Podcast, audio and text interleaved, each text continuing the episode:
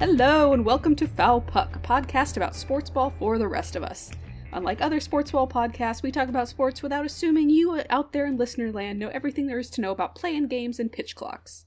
Today is April 15th, and I am Rachel, your baseball guru, and today I am joined only by... I'm Nancy, I'm your basketball enthusiast, and we are missing our friend Rebecca, but she is in the process of moving cross-country, so she gets a pass. I was going to say... She's not missing. We know where she is, but actually we don't because I think she's in transit right now. So yeah, that might be true. Yeah. I think I can probably narrow it down to between Maryland and Arizona. She's somewhere in there. In there. Yeah. A nice small area. But yes, she wanted a break, and understandably so. So we are here. And we decided to go ahead and record because we've got some very big stuff coming up here. Nancy, would you like to tell us? I would. About the exciting sports news? Very much like to tell you about how excited I am for the NBA playoffs, which have technically begun because we did the play-in games, which you may remember from the last, I think we started it 2 years ago now. Used to be it was just... the top 8 teams at the end of the regular season were in the playoffs at the end. Yeah. But, like, I genuinely don't remember if it was 2 or 3 years ago. It was a pandemic development. Yeah. They started doing these play-in rounds where the bottom, it would be teams 1 through 10, and the bottom 4 played each other for spots 7 and 8. Yeah, very similar to the wild card system in baseball. Yeah, exactly. And I love it. I think it's great, and it seems to be pretty well received by the basketball community generally, and it's been a lot of fun. And this year, in fact, both the Eastern and Western Conferences 10 seeds upset the 9 seeds, so it's definitely doing something, you know, like it really isn't a guarantee that the 7th and 8th spots will just go to 7 and 8. Right. So. And it's just one play-in game? Two. Okay. Yeah. So how it works is 7 and 8 play each other, and 9 and 10 play each other, and then the winners of those two games. Is that right? No. 7 and 8 play each other, 9 and 10 play each other. Whoever wins the 7-8 game just gets the 7th spot. Gotcha. And then the loser of the 7-8 game goes on to play the winner of the 9-10 game. Gotcha. And whoever wins that gets the 8th spot. So if you're in the top pair, you get like 2 chances to save yourself, basically. If you're in the bottom pair, you have to win twice to get in. Gotcha. Which is an interesting sort of dynamic there. So that's been fun. And one of the things that was going on in the Western Conference that was so interesting was that it was incredibly tight. I can't remember if I talked about this last pod or not, but for a number of weeks in the Western Conference, the difference between like the number 3 seed and the number 10 seed was like a game. And so we had all of these teams that had like the same number of wins, and the only difference was like a loss. And so things were moving all the way to the very, very end. I read an article with like 2 games left in the regular season where, you know, they had all these mathematical scenarios of like what had to happen. Because there were like 4 teams tied. Yes. I want to say like 5, 6, 7, and 8 were all had the same record. Yeah. And right up until I want to say like the last week, the only team that had clinched their actual position in the West was the number 1 seed. 2 and 3 were definitely going to be in it, but it was unclear which team was going to be 2 and which was going to be 3. And then from 4 on down, it was like anybody's game. Sorry, we have a mysterious cat smell. That's never good. No, it's not a good one. No. I'm requesting that my lovely, wonderful partner come and make sure that the smell is not attached to the cat. It's my main concern. So the Warriors were in that bracket. of, you know, we don't know where they're going to end up. We don't know what's going to happen. And the best position, it was kind of determined, the best position for them to end up in was going to be the 6th seed, because that was going to put them in the sort of like easier side of the bracket to play, and also might get them a better matchup, you know, when playing the top half of the bracket. So they did it. They got the 6th seed, which they couldn't, like, it wasn't even really up to them. It was a matter of how all of these other games fell out. Yeah, and the tiebreakers. And the tiebreakers, they were tied exactly. with, like, the Clippers and I think at least one other team. So. Yeah, there's, I mean, the end of season, like, 5 turned out to be the Clippers, who have 44 wins and 38 losses. And 6th is the Warriors, who have 44 wins and 38 losses. So, like, yeah, the tiebreaker is the only reason that the Warriors ended up in 6th, but it's actually the best possible spot for them to be in terms of going forward. Yeah. So one of the fun things about these playoffs is that all 4 California teams are in the playoffs. So wow. Yeah, we've got the Clippers and the Warriors and the Kings and the Warriors, all 4 of them. Are going to be playing. And I don't think you said the Lakers. I think you said Warriors twice. Did I? Well, yes. That's which I understand. Feel. So I almost didn't stop you because it could very well have been intentional. It was not, but it certainly tells you my thoughts on the whole process. Yeah, Lakers are 7, Warriors are 6, Clippers are 5, and the Kings are 3. Which honestly, like, it's a really good story about the Kings. Because they're a new team. They haven't been the new team in sense of being young, not new. Right. I mean, the Kings have been around forever. They have been not great for a number of years, but they recently got some good young players. And then this year they've really, like, they were kind of starting to take off in the last, like, 2 years, but, like, this year they've really coalesced. And yeah, because I would look at the standings a few times during the season. I'm like, oh, I'm always surprised that the Kings are good. Yeah, that's fair. That's entirely valid. But the other thing that they have is Mike Brown, who was the assistant coach to the Warriors for years and years. Oh, that's right. I remember you talking about that. Who even led the Warriors through the playoffs a couple times when Steve Kerr's back was, like, completely fucked.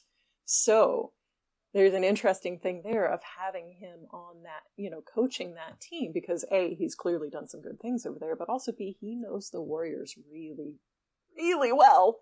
Uh-oh. And the first round matchup is Kings Warriors. So... Yep. So I genuinely find that really interesting that, like, they are playing a team whose coach worked with the Warriors for, I mean, it was a number of years, 5-6 years. I'm not sure how long he was here. But it's still an advantage to the Warriors. The Warriors are experienced, which is a super advantage going into the playoffs, and the Kings are not, other than Mike Brown. Yeah, I will say one thing about the Warriors that I do appreciate, because I follow teams that do the opposite. Mm-hmm. That, you know, even if they struggle a bit in the regular season, they tend to do very, very well in the postseason and under pressure. Yep. Which is unfamiliar as taking into account the teams I usually follow. But yes, it's nice to see. It's true. It's almost frustrating sometimes, though, because you're like, come on, guys, you have to actually make the playoffs in order to win the playoffs, you know? Like, you got to get there first. But yeah, so Warriors-Kings, feel a little bad for the Kings fans because the ticket prices, of course, skyrocketed for their playoff games. They have the home court advantage. First game's in Sacramento. It's tonight, 5 p.m.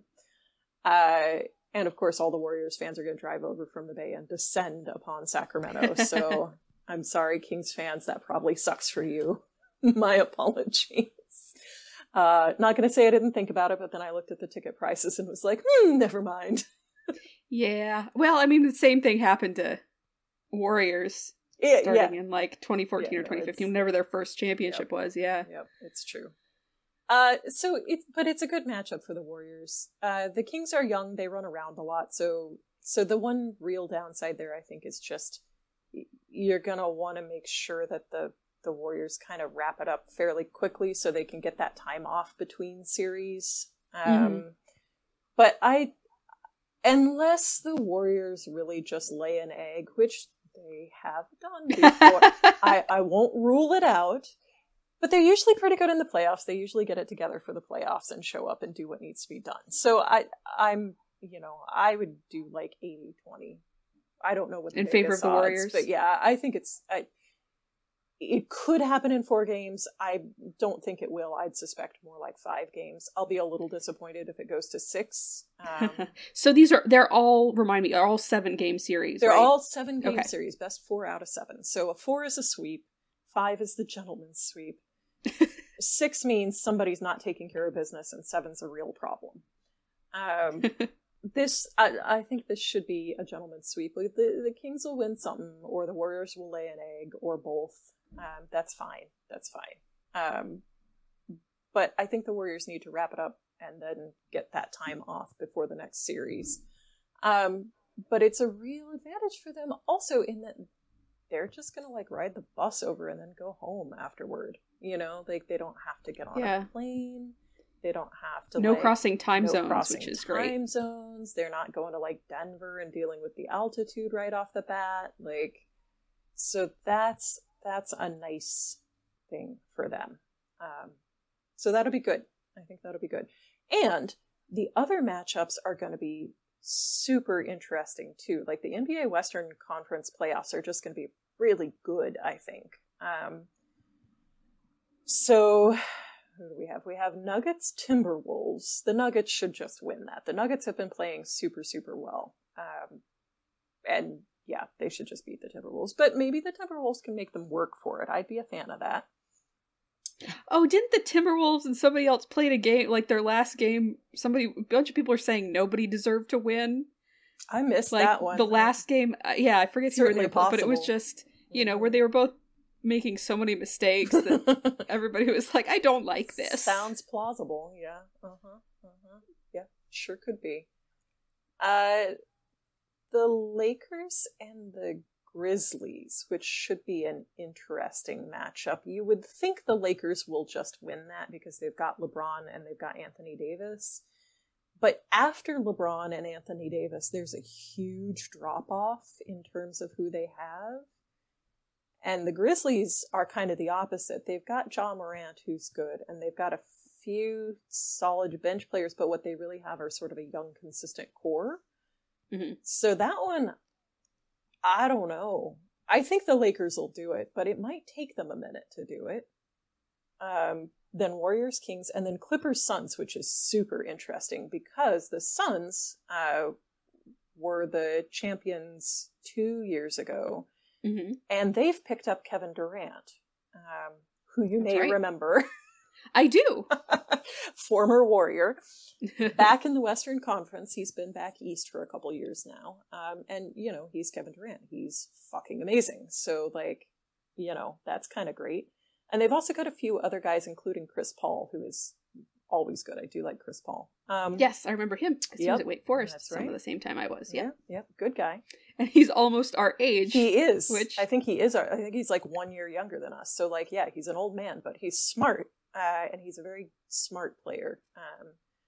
And then the Clippers have Kawhi Leonard, who he's one of those guys where I'm always like, everybody keeps saying he plays amazing. I have never seen it, but they're saying he's playing amazing again. So like people are talking about the Durant versus Kawhi matchup. And of course, you know, for my money, I just want to see all the other series go to 7 games and everybody else wear each other out while the Warriors get like 5 days off, you know. I don't know. I mean, sometimes it kind of builds momentum. Like if you keep playing versus somebody who's had a bunch of days off and they're cold. I don't know. No, you're absolutely right. But I think in this case, because the Warriors vets are old men at this point, I think the rest is going to be more important because they know how to play playoff games. The momentum, I think, is more useful when you're experiencing that for the first or second time. The Warriors know how to go in and turn it on. Sometimes they don't do that, but they do know how to. So I think the Western Conference is going to be super fun to watch. I'm just going to be watching so much basketball for like the next month. Do you have any thoughts on the Eastern Conference? It's going to be less interesting because it's less competitive, frankly. Mm-hmm. The Bucks are at the top again. The Celtics are right behind them.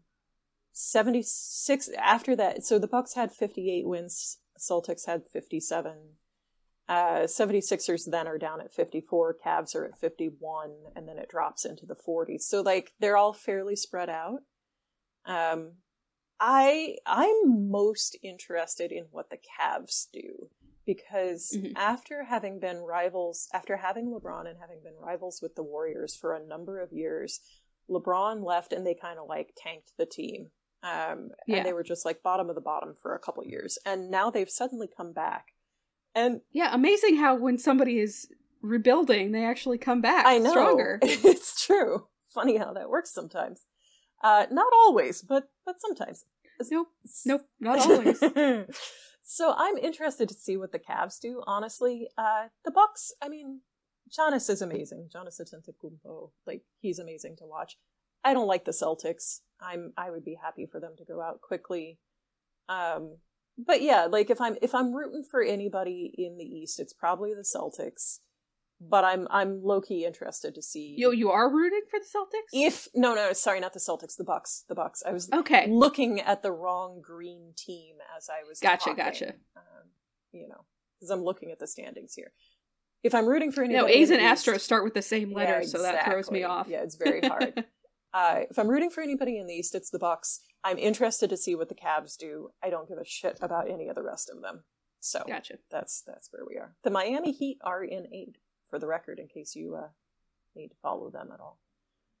So that's the NBA. First game for the Warriors tonight. It's on the road. It's in Sacramento. I hope they just take it selfishly, because I don't want to have to deal with everybody talking about how the Warriors are too old and washed up if they lose the first game. But that's just me. I will be super interested to see if the Warriors can pull off another repeat win, because that would be 2 pairs of back-to-back championships for Steph and Clay and Draymond, and that would be unprecedented. That's really... be pretty impressive. It would be pretty impressive. I think that they can. I don't know if they will. It's one of those where it's like, I believe it's possible. I don't know if they're going to do it or not. But yeah, I think they will at least get to the conference finals, I think.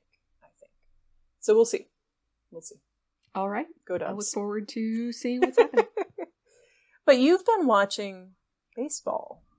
I have, so yes. Tell me about the World Classic. I don't know what this is. So, I got to watch baseball starting a little earlier than usual, because the regular season started last day of March.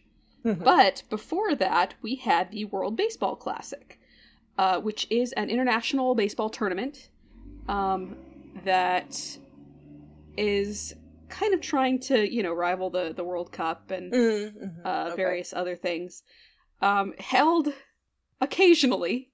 The idea, I think, was first it was every 3 years, because the first one, I think, was like 2006. So it hasn't been going on that long. Okay. But I think that they did it in 2009, and they're like, no, wait, actually, we need 4 years. So they did it in 2013 and 2017, and I watched some of the 2017 one. Mm-hmm. And they were supposed to do it again in 2021. Right. But then there was a pandemic, and, you had all these international teams. Mm-hmm. So that didn't happen. So it got pushed back till this year. Mm-hmm. So it is 16 teams compete in the actual tournament from all around the world. And you have, obviously, U.S., Japan, countries where baseball is bigger, Korea, and then a bunch of Latin American countries. But you also have the occasional, like, Netherlands. Oh, fun. And they pulled off a crazy upset, I think, the last tournament in 2017 or an older, or maybe it was 2013. People you wouldn't necessarily I don't think associate of Europe with baseball playing baseball at all ever. That's really interesting. And there are a few: Israel, Italy, Great Britain. Wow! I should have watched the Great British baseball team just to see what that looks like. I can't even imagine. That's I know so they have cricket, but for some reason I can't think. I mean, it's a totally different sport, so I just can't imagine Brits playing baseball. No, seems wrong. Yep. They didn't do real well. Okay. So you were saying is that they don't actually play baseball. Yes. Okay. So at least for the last two tournaments, the top 16 teams played the first few rounds in three locations in U.S., in Japan, and maybe Taiwan, which is Chinese Taipei, because I guess they're playing Olympics rules. Mm-hmm. And it's also Olympics rules, I think, in terms of, like, you know, if one grandparent was born in the country, you can play for the country. Oh, that's nice. Yeah. So you have lots of MLB players across all kinds of teams representing various nations. So, yeah, I didn't watch a whole lot of it. I kind of wished I'd watched more. But I didn't start getting into it until the last rounds. I saw the Venezuela versus U.S. Either quarter or semi final game. I think quarter, and it was genuinely an exciting game because the lead went back and forth. There was a lot of scoring, a lot of fun. Mm-hmm. And the U.S. venue, they did this in 2017 too, which is kind of how I knew more about this. Was Miami? Oh, okay. So yeah. So all the U.S. games, I believe, were played in the Miami Stadium, which is cool also because a lot of the Caribbean countries, it's a shorter flight, so you see a lot of representation from the home countries and, you know, obviously immigrants from those countries living in Florida. Mm-hmm. So the arena would get just as loud, if not louder, for Venezuela as it did for U.S. That's awesome. So the U.S. won that game. And then I believe they beat Cuba pretty handily in the semis, and that was not... as exciting a game. Wait, I may be getting the games out of order. Anyway, so the final came down to U.S. versus Japan. Mm-hmm. And everybody's trying to make it into, okay, it is Mike Trout, who of course is on the USA team, versus Shohei Ohtani on the Japanese team. Yes, of course. And that's all anybody wants to talk about. Right. Shohei versus Mike Trout. Mm-hmm. Which I kind of rolled my eyes out for a little while, but... What I then realized, it took me, you know, part of the reason it's such a big deal. So, Mike Trout's been on the Angels forever. Yeah. Shohei's been on the Angels since he got to the MLB for the past, I don't know, like 5 years now. The Angels cannot get either one of them into the postseason. In all that time, I believe Mike Trout played three postseason games in like 2014 where the Angels, I think, lost all three of them. Oh, so that has been part of MLB's national shame is that you've got two of the most exciting players in the game and you can't do shit with them. About, and they cannot get them to the postseason.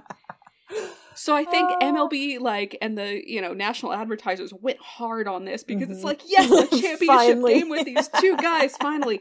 And one of those moments where you're like, okay, logically, they could not have planned it this way. But if they were gonna plan it this way, because it came down to bottom of the ninth, 2 outs, Shohei Ohtani pitching to Mike Trout. Oh, wow. Okay. Yep. And he struck him out to end the game. Nice. So Japan did win. Good job, Japan. Well done. They played well. They are great baseball and softball players. And, you know, I think one exciting thing about this, too, is... if baseball does not kind of improve its cultural cachet in the United States, the future of baseball is probably international. Yeah, totally. That makes sense. Because it's on the rise, you know, from what I've seen, especially in Asian countries, but in a lot of other countries too. Right. So, huge, you know, it could in Latin America still, right? Yeah, absolutely. Yeah, so. So it could well be that, you know, soon enough, the MLB is... mostly players from other countries. That's so interesting, especially because it is so much the, like, quote-unquote quintessential, like, American sport or whatever. Yep. I kind of love that. Like, fuck that. Yep. Make it international. Let's go. Yeah. And I wonder if we're going to see the rise of other leagues. Like, I wondered if it was going to happen more when, you know, we had Korean and Japanese baseball, but no American baseball there for a while. And it doesn't seem to have taken hold as much. Like, there's still... not much of a way for me to see Japanese baseball games if I wanted to. But, and hopefully this will kind of, well, I mean, I don't know. Seems to have been like this for the past few years, but address this notion that broadcasters and journalists seem to have that Japanese players in particular, because it has, I think, probably the most organized professional baseball system outside the U.S. This notion that Japanese players can't hang in the American big leagues, which people are proving wrong all the time, but because the seasons are shorter and some of the players are physically smaller, they're like, oh yeah, it's just known, you know, that the Japanese players can't. I don't even fucking watch very much baseball, and I could tell you the Japanese players have been doing just fine. Yep. So hopefully that's changing, because the racism of it often goes unacknowledged, which is unfortunate. That is unfortunate.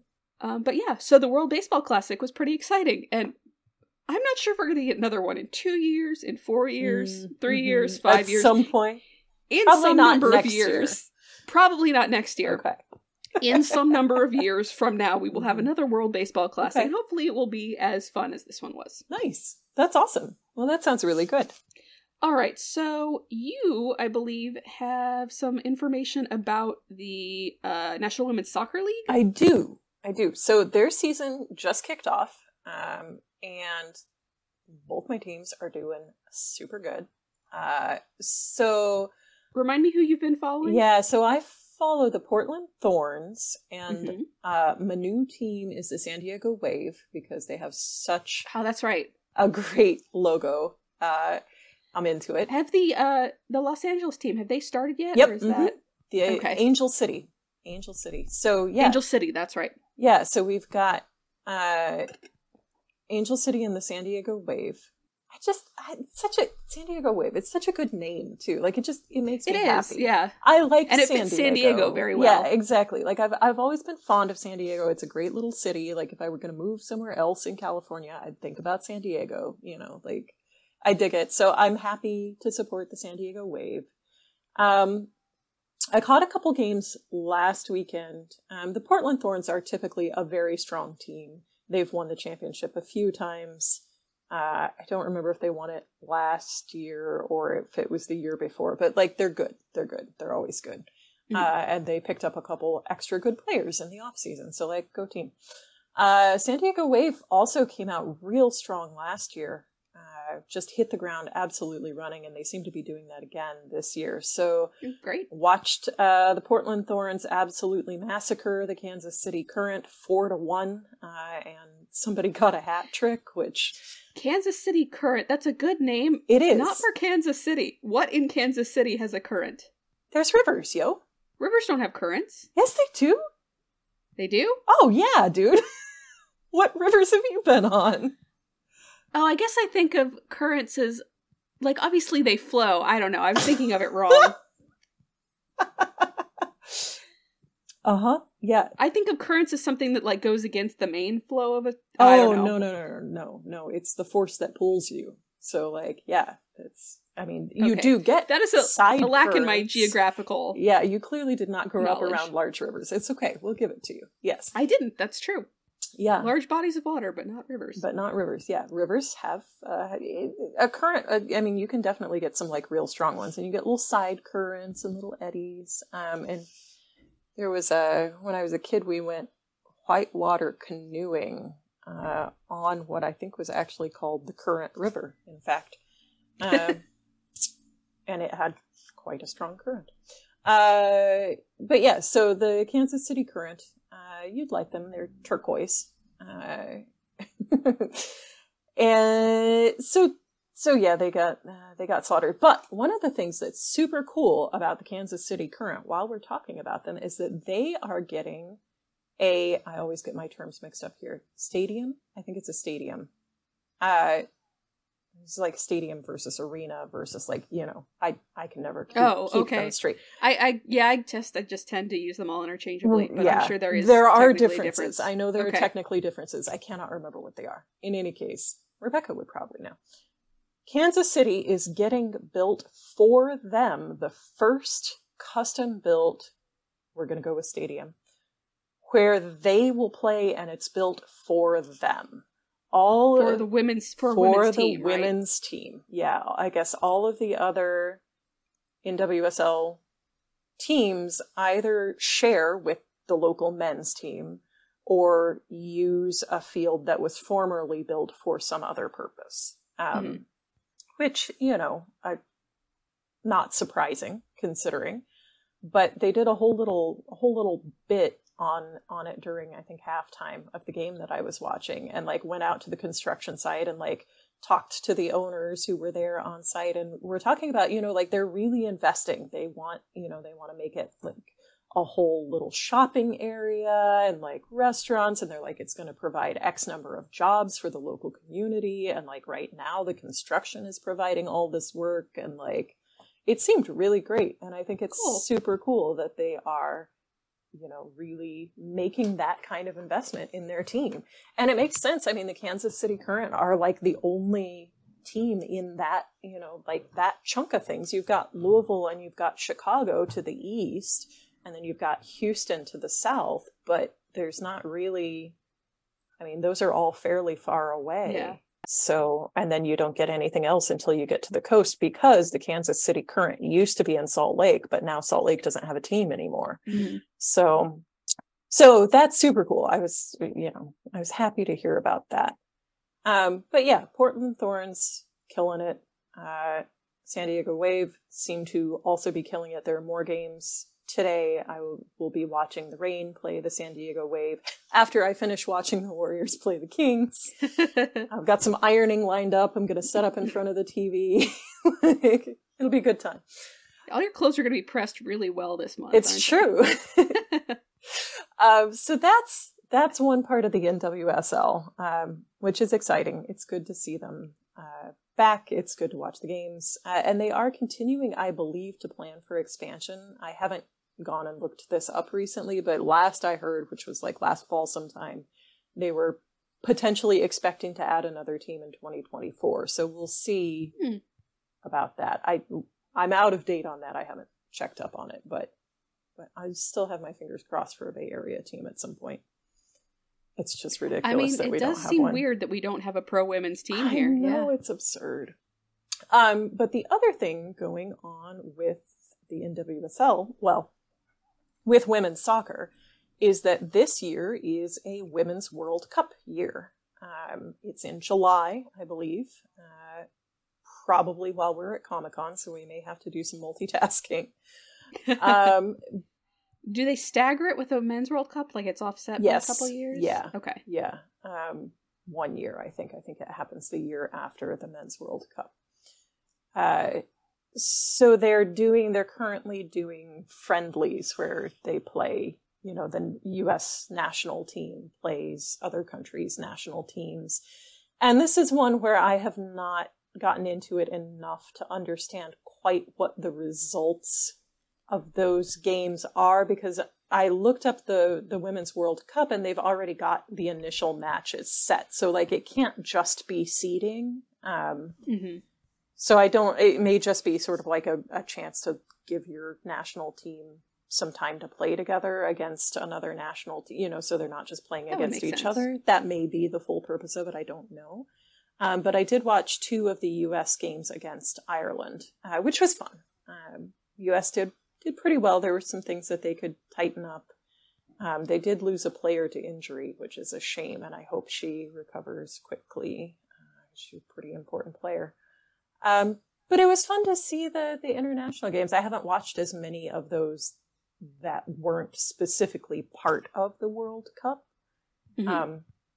So it was fun to get to see, you know, the U.S. national team sort of working the kinks out, getting, you know, because of course they call up players from all the existing NWSL teams, and then, you know, so you're playing with people you normally play against, and maybe you're playing like a slightly different position, or like maybe you usually start and now you're coming off the bench. So there's a lot to sort of sort out, right? And I just find it interesting to see that happen and to see the adjustments get made and to see that go on. So that was fun. Come July, there will be a whole lot of that. I'm sure you will hear me talking about it then. But yeah. Sounds good. So one of the things that's coming up in baseball, in addition to becoming international, is that there are some new rules, which you teased last time. And also we got a listener question that we need to address. Okay. Well, I'll start with the new rules. Yeah. Baseball, Major League Baseball has rolled out some pretty big changes this year. These rules were previewed in the minor leagues last year. And I'm sure we've talked about some, but neither of us can remember how much detail we've talked about. But so three pretty big rule changes. One that I'm pretty sure we talked about was the bases are larger in size. The actual physical bases are 18 by 18 instead of 15 by 15. Which is wild, but yes. I haven't watched a ton of pro baseball yet, this for reasons which I will discuss later if we have to. Oh gosh, train of thought just went totally off the rails. Okay, so the combination of the larger bases and another rule, which is the pitch clock and also tighter rules around what pitchers can do in terms of throwing to picking runners off from the base. So if you've got a base runner, especially on first base, but also second base as well, the pitcher won't throw to second unless something's gone really wrong. But you'll notice if you watch a pro game, if the pitcher throws to first, sometimes just once, but often more than once, the crowd will start booing. Because it drags the game out longer, and they rarely catch them. But it's I've got my eye on you. Don't try to steal, kind of a thing. Well, they have limited it now to, I believe, 2 throws, and at the third one, if you don't pick them off, it's the runner gets to advance a base. Oh, wow. Okay. Yeah. So you don't, in my experience at least, you don't see a whole lot going to like 3 or 4. But it's kind of like the mound visit thing where it just makes you, putting a limit on it at all, makes you seriously think about whether you're going to do it or not. Yeah, sure. Be a little more critical about whether you're going to choose to throw. So those two, and plus the larger bases, that is supposed to increase base stealing, because base stealing has gone way down in the past few years. We've talked about this a little bit, but the emphasis has been on home runs and power hitting. And of course, home runs, it doesn't matter what base you're on when the home run is hit. You know? But if you're relying on, smaller hits, bunting, just, good heads up base running to get runs. So they call small ball. It does matter. It matters a great deal whether you are on first or second when the ball is hit, because second is considered a scoring position, because if the ball gets out of the infield, you're probably going to be able to score. Right. Stolen bases have indeed been up. So the regular season's only been going for about 2 weeks. So there's not a ton of hard data yet, but I did find an article that said 2012 was kind of the last big year for stolen bases, so a little bit over 4,300 for the whole year. Everybody, every team, the whole year. Then the average fell to 3,100 stolen bases between 2019 and 2022, excluding the pandemic year. So way down, 1,500 less almost. Yeah. All right. So as of Wednesday, there have been 314 attempts to steal this season, or 0.85 per team per game. So you're still not seeing an average of a full base stolen, or full, even an attempt to steal per game. Yeah. And it's not even on every team. Some teams emphasize speed more than others, especially depending on the players you have. But at a similar time last season, there was just 0.47 stolen bases per game. So we're at almost double here. Success rate is better than 81%. Wow. Of stolen bases. Yeah. Which in general, the success rate for stolen bases is pretty good because the logic has been don't even try it. Right. You're only going to do it if you're going to be able to. Yeah. Yeah. Because otherwise it's too risky. That makes sense. Sure. Yeah. And, that's supposed to make for a little more exciting game, which I'll say it does. Stolen bases are exciting. So those are two of the rule changes. I kind of lumped the two things for pitchers together, which is the no stepping, stepping off to throw to first is limited. But also a big deal has been the pitch clock.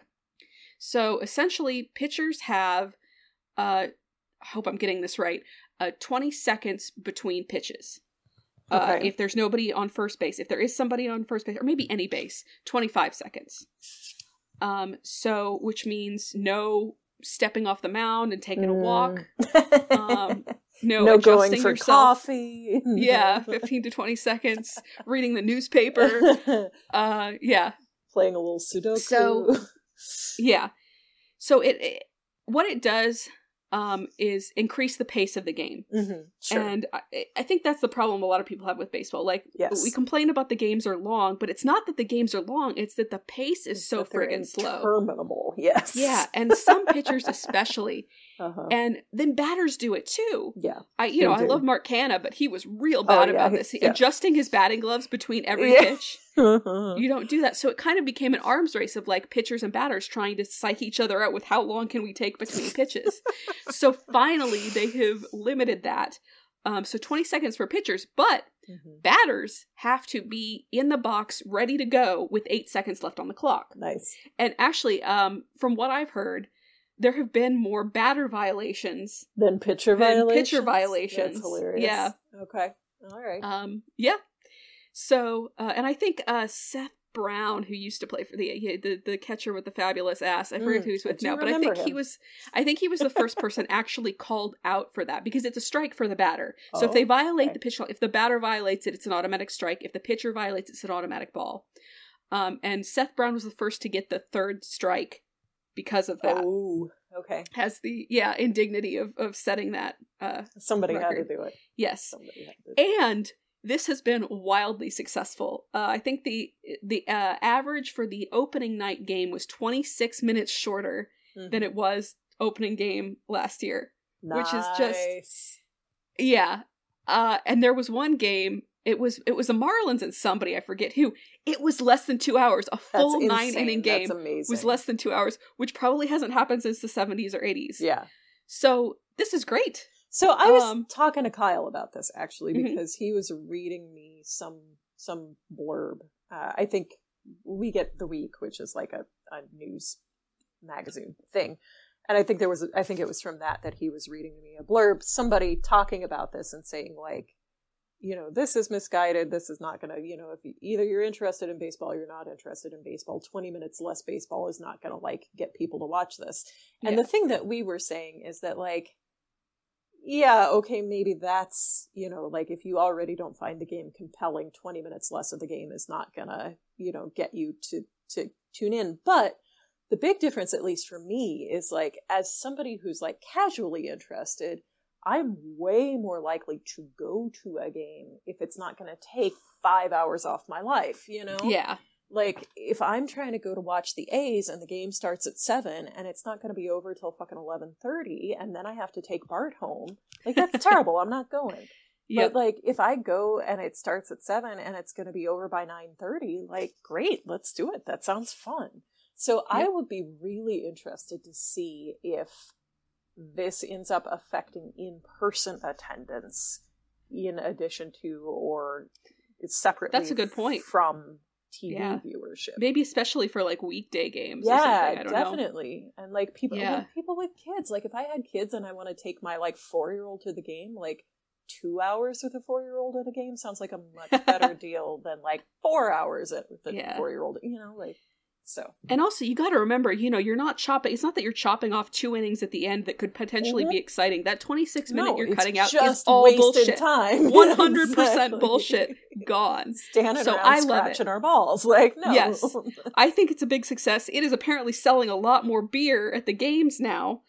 Because that's hilarious.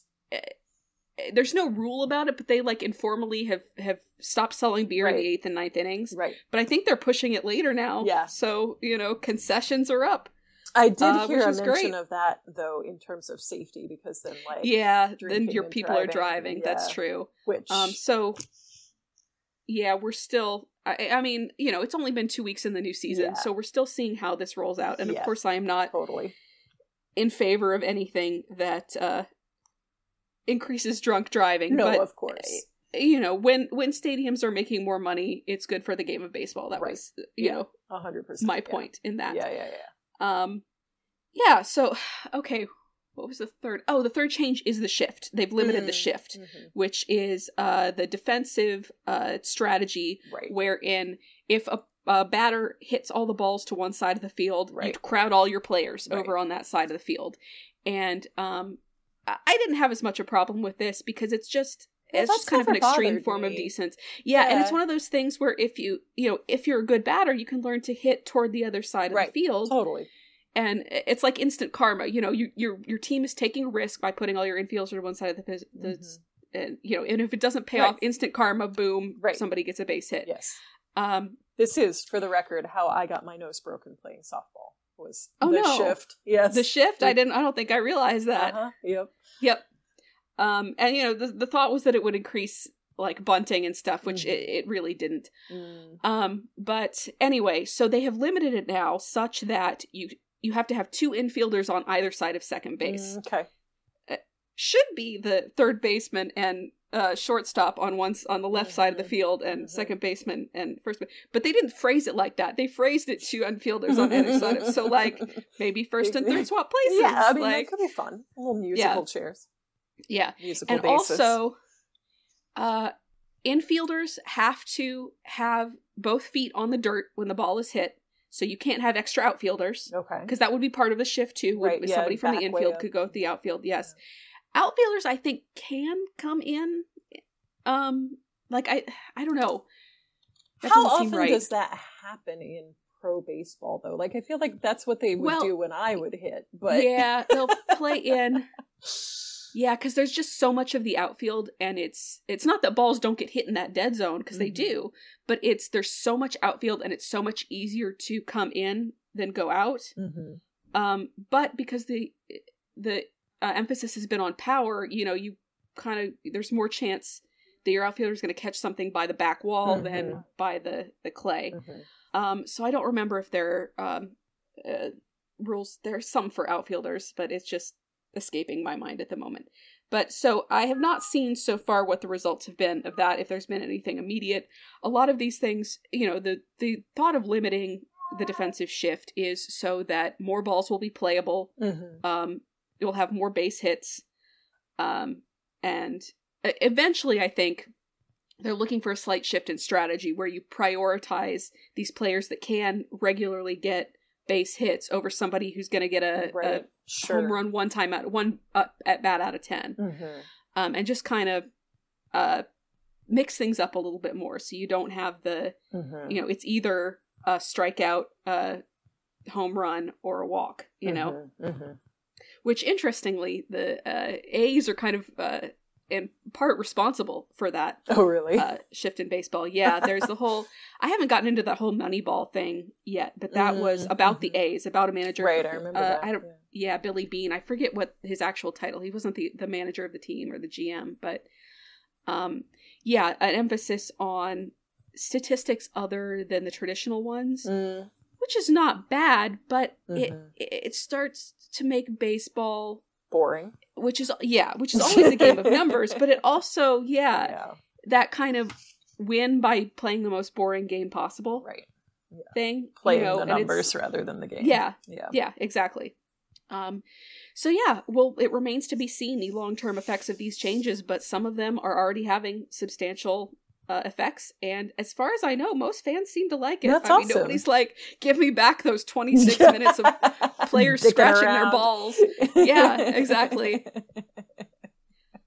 I demand to see the pitcher wandering around behind the mound more. Oh, jeez. There was that. So there was a video going around that supposedly, actually, because it got so popular, like MLB people were having to talk about it. How many inside the park home runs can Jose Altuve hit? While this one pitcher dicks around between pitches. It was some infamous... That's amazing. It doesn't usually take that long, but some infamous thing from, I think, a Cubs World Series game in, like, 2016, where it took, like, 35 or, 40... No, maybe more like a minute for the guy to throw a pitch.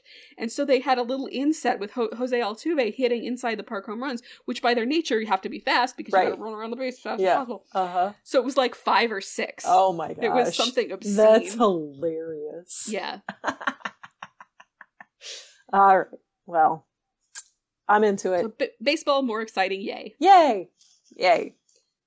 All right. So the WNBA season, that's soon starting? No, not quite yet. It doesn't start till May. But it's coming up.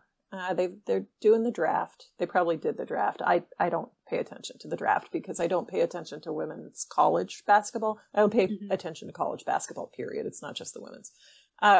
So I never know who any of these people are. It's a shame because it was exciting NCAA tournament recently. But I know. All of us are kind of like, that's interesting for somebody else. Yep.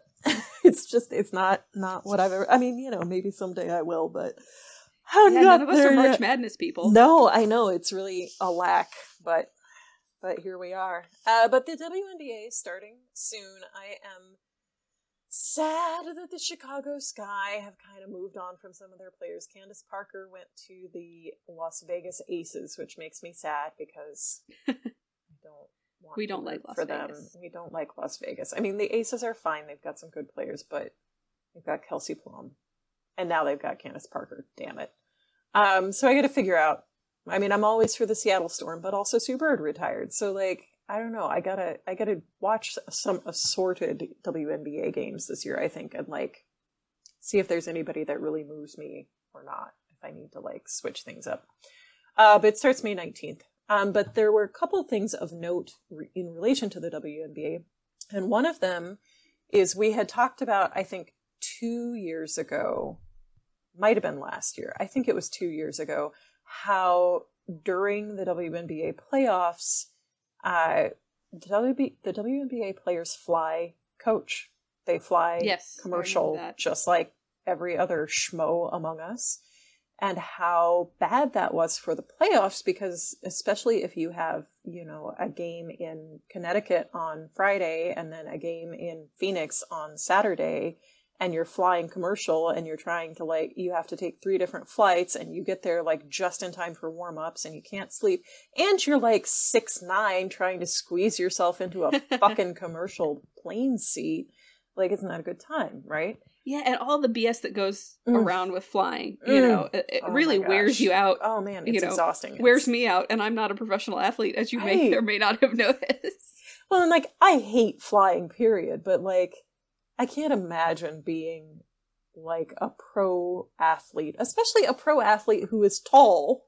Yeah. Like, I'm 5'10" and I already can barely fit myself in those seats. Like, my knees are against the seat back in front of me the entire flight. I cannot imagine how they put Brittany Griner in one of these. Like, Liz Cambage, where do you just have her stand the entire, does she lie down in the aisle? Like, what are we doing? So that got some attention a couple years ago, and people were getting grumpy about it. And so last year they I believe it was last year. I'm so bad with dates. I feel like such a schmuck every time I say this, but years don't make impressions on my brain. No, especially since the pandemic. Oh my gosh, all collapsed into one all just a pile of sludge, giant mush. I think it was last year that they did finally charter all of the playoff games. Which was great. And they've announced they're going to do it again this year. They're expanding the charter flights program for players this season. Flights for all postseason games, beginning with the start of the 2023 playoffs through the finals, will be chartered. Also, the WNBA Commissioner's Cup championship game and some select regular season games, such as when teams play back-to-backs, those are also going to be chartered. So that's great. It was most recently expanded in 2022 to include the Commissioner's Cup title game and all WNBA finals. So that's really good. They did hedge the bet a little bit by saying, so part of the problem here has been that a couple teams have had owners or other supporters who have offered to charter flights for those teams for the whole entire season. And the WNBA has a policy against that because it provides an unfair advantage. So players have been pushing the league to change that, which they haven't yet, but they are doing this sort of expansion where they can do it for all the teams, which is a good step. But next year, apparently, Kathy Engelbert, who is the commissioner, said next year they can't do all of them because there are, I think, more flights on consecutive nights, and that will be more challenging. So I think I suspect, and this is just me talking out of my ass here, but I suspect what they are probably trying to do behind the scenes is to get more teams to have people step up and say, we will just take care of this for the entire season for this team. Because if they could get to that point where all of the teams have the ability to have their flights paid for the whole season, then they can just drop that policy, right? Yeah. But they're not there yet. So I kind of think it may weirdly be helpful to the WNBA to have this moment where they're like, okay, this year we can do it for all of the playoffs, we can do it for all of the back-to-backs, and we can do it for the Commissioner's Cup. But next year it's going to backslide again so that people can get angry and keep putting pressure on the assorted rich people to just provide this for the teams. Gotcha. This is me reading way too much into whatever's going on, but that's my theory. So that's one thing about the WNBA. The other thing about the WNBA is that Brittany Griner is writing a memoir about her detention in Russian captivity, which should be fascinating and probably also... Is she playing this coming season? Yep, she sure is. Yep, she's back. She will be playing, which I think is amazing. I don't know when this book is expected to come out.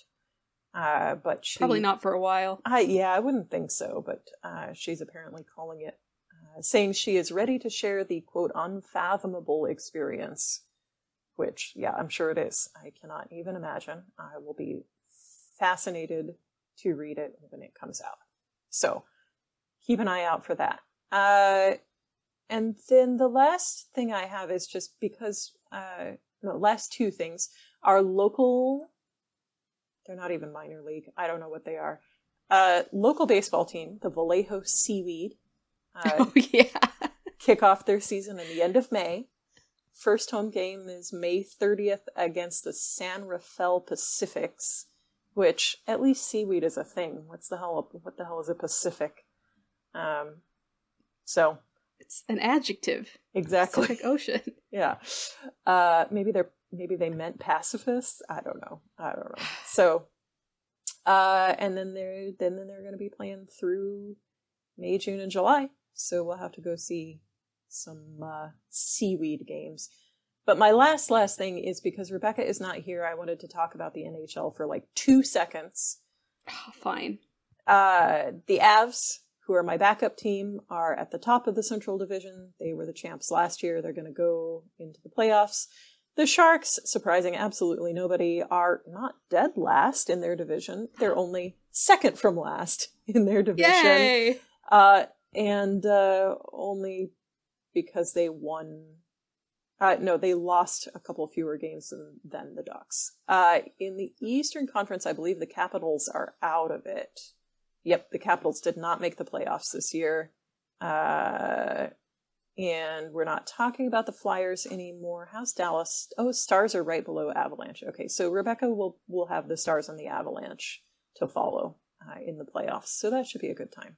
Nice. When do those start? You may have already said that, and I just blanked on it. Soon, if they haven't already. They're usually like very much the same as the NBA playoffs. So. Right. Yeah. Yeah, because I think there was one point when the Sharks were in it and the Warriors were in it, where I was literally watching a sports game a day for like 6 weeks, which was intense. I don't know how Rebecca does it. Yeah. So that's all the news that's fit to print from me. Well, I guess since the baseball season has started. Tell us about the A's. That means the A's have been playing. Uh-huh. It's bad, Nancy. It's real bad. I watched Rachel. Opening night. Uh-huh. And they won. I remember you texted me about it. Yeah, it was a pleasant surprise. And I did not say at the time, oh, does this doom their entire season? And then like middle of last week, or maybe before that, I don't know. Time means nothing. True. I watched another game. Mm-hmm. I forget who it was against. And they won. Wow. Yeah. Despite some real embarrassing mistakes. We had two separate collisions of fielders running into each other. You're not supposed to do that.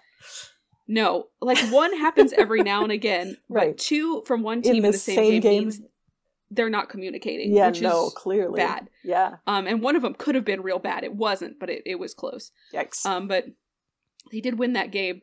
But they've also played like 14 other games that they haven't won. I think they did finally win their third game, like last night or the night before. But okay. All right. They are, I think, dead last. Womp, definitely womp. In the West, if not, or definitely in the American League, if not also in the National League.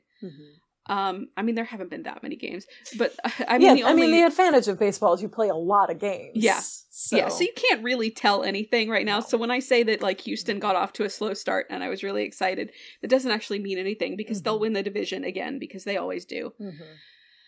But yeah, so A's baseball, and like even sadder than losing games is that there was a night last week, I think, where they only had like 3,000 people in the stadium, and either 10 or 11 minor league games on that same night had more attendance than the A's major league game. That's unfortunate. Which is real bad. And, you know, articles have started to acknowledge what people have been saying for the past few years, that, you know, they're trying to tank the team. Yeah, I mean, yeah, because they've been doing it for years. Like, this is a known thing in the area. Yeah, which, you know, as you will notice, is the plot of the movie Major League. But I don't think the A's are going to rally in the end and win it. So, I don't know. There doesn't seem to be a path forward in Oakland. Like, there's just no agreement. I haven't heard anything about the new stadium in a while. No. I don't know what the latest is either, because you know, there wasn't any movement in one direction or another. Yeah. It was just kind of this stalled out tug of war game going back and forth that same inch. But it doesn't look like the A's are going to stay here much longer, because you know, if they can't if they can't agree on something on a new stadium, they're going to move it. Which will make, you know, when I moved here to the Bay Area, there were 3 professional sports teams, and they're about to be 0. It's specifically in the East Bay. Let's be clear. Yeah, in the East Bay. Yeah, that's true. The Warriors just moved across the Bay, but that's kind of a substantial move. No, it's true. It's true.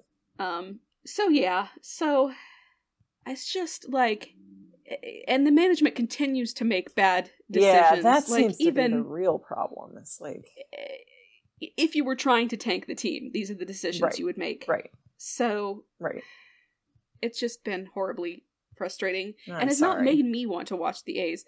And for a second there, I was considering committing some light heresy and watching the Giants, because the Giants have Sean Manaea and a couple other good players. Yeah. Well, I mean, Aaron would welcome you with open arms into the fold of Giants fans. Yeah. I haven't done it, and they haven't been super great so far this season, but their division is really, really hard. It's got the Dodgers and the Padres, and even the Diamondbacks and the Rockies have been...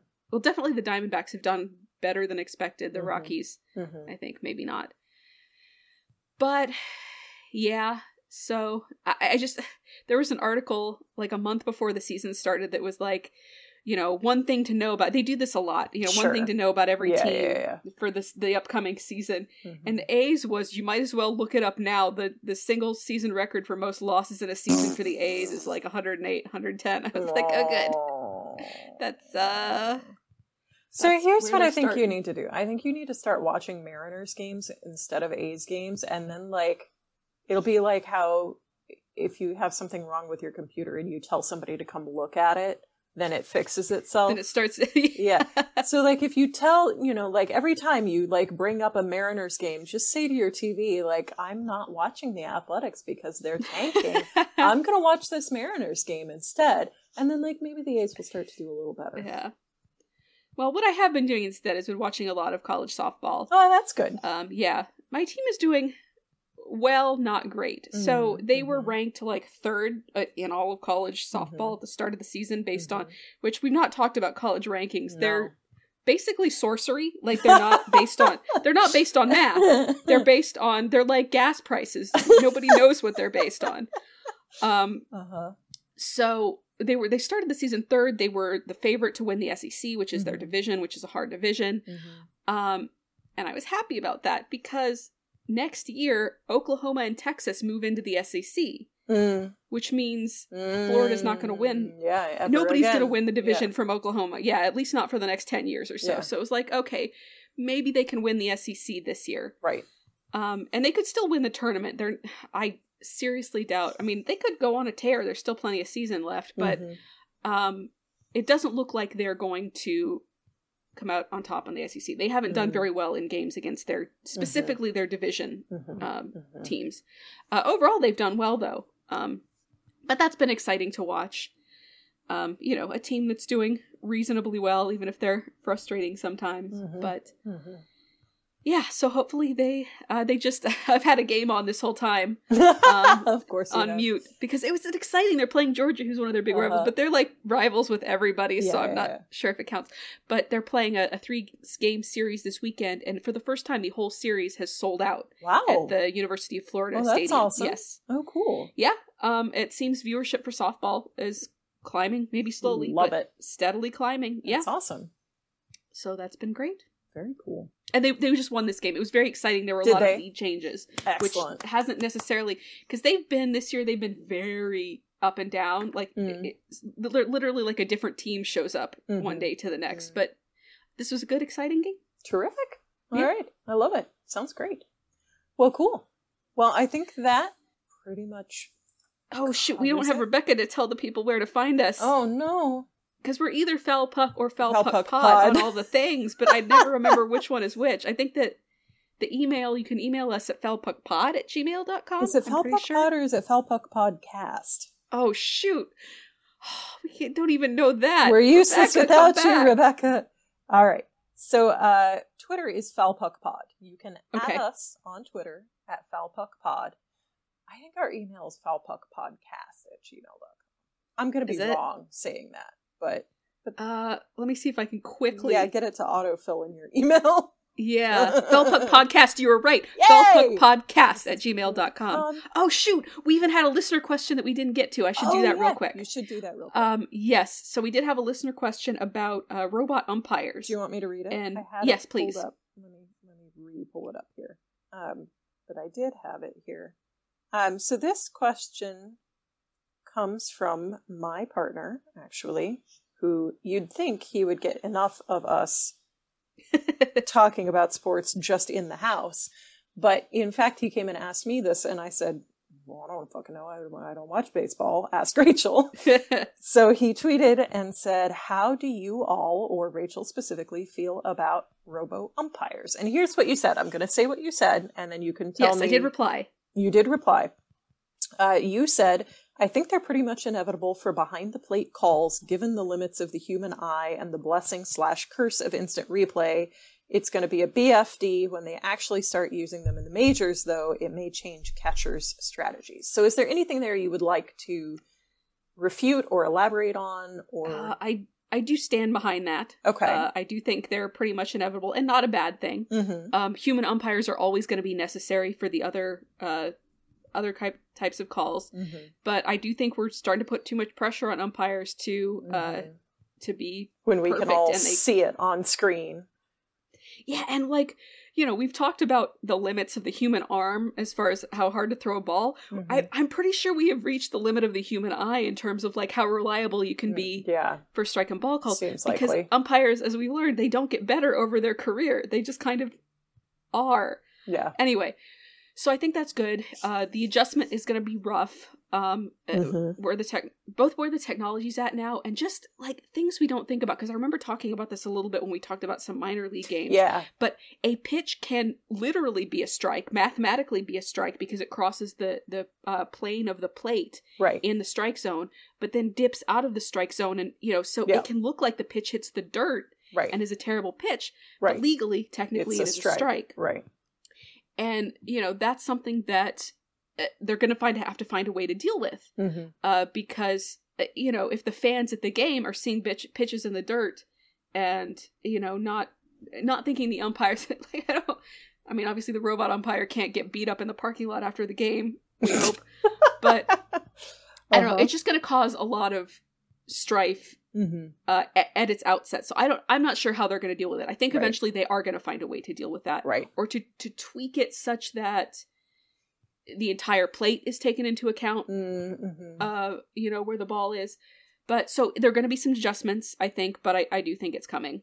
Do you see any, and this is, I'm just wondering if there's any way for there to be a sort of hybrid solution that involves like more challenges or more reviews where like we still have the human calling it most of the time, but like there's a greater facility for the coach thinks this was wrong or like somebody watching. I mean, as of right now, balls and strikes are not challengeable, and I don't think they should be because it would slow down the game so much. Boy, that's the truth. Yeah, that's fair. Yeah. Okay. All right. And, you know, one thing is you can't challenge the robot umpire, which in one sense is good. You know, you've got a final authority there on the game. In theory, people could not quibble about balls and strikes as much. Right. Because of that. Right.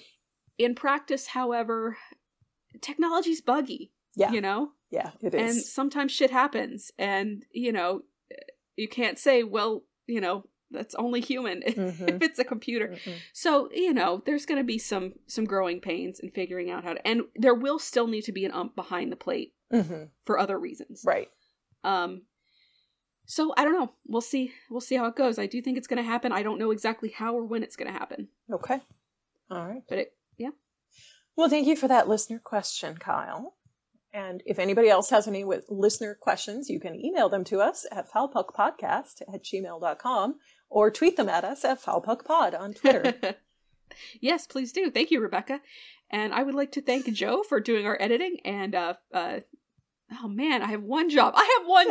Kevin McLeod at incompetech.com for our music. And I would like to encourage everybody to like and review us on iTunes or on the podcast listening app of your choice. Tell your friends. We're going to be talking a lot more. I think once we had Rachel moved, Rebecca is moving. I am not. I moved upstairs. Moving. She moved across the country. So it's still a pain in the ass, though, man. Like, yeah, it was still a pain in the ass. It still takes your time and your energy. So once we are all resettled again, and I'm not going anywhere, knocking all the wood. Then I think we will be doing significantly more podcasts, especially as we go through the NBA and NHL playoffs and then get stuck into summer seasons of sports. So stick around, keep listening, tell your friends, tell your family, you know, rent a Skyrider if you feel so moved. Yeah. Foul and pop. When Rebecca's back, we'll have 33% more brain power. Woohoo! That can't hurt. 33% of 1% is how much? Not much. Okay. All right. Thank you all for listening. And what I can't even remember the fake catchphrase that I used when we couldn't remember the real catchphrase. Go grab your balls. That's definitely it. Yep. Mm-hmm. Yep. Yeah. Go grab your balls. Oh, bless.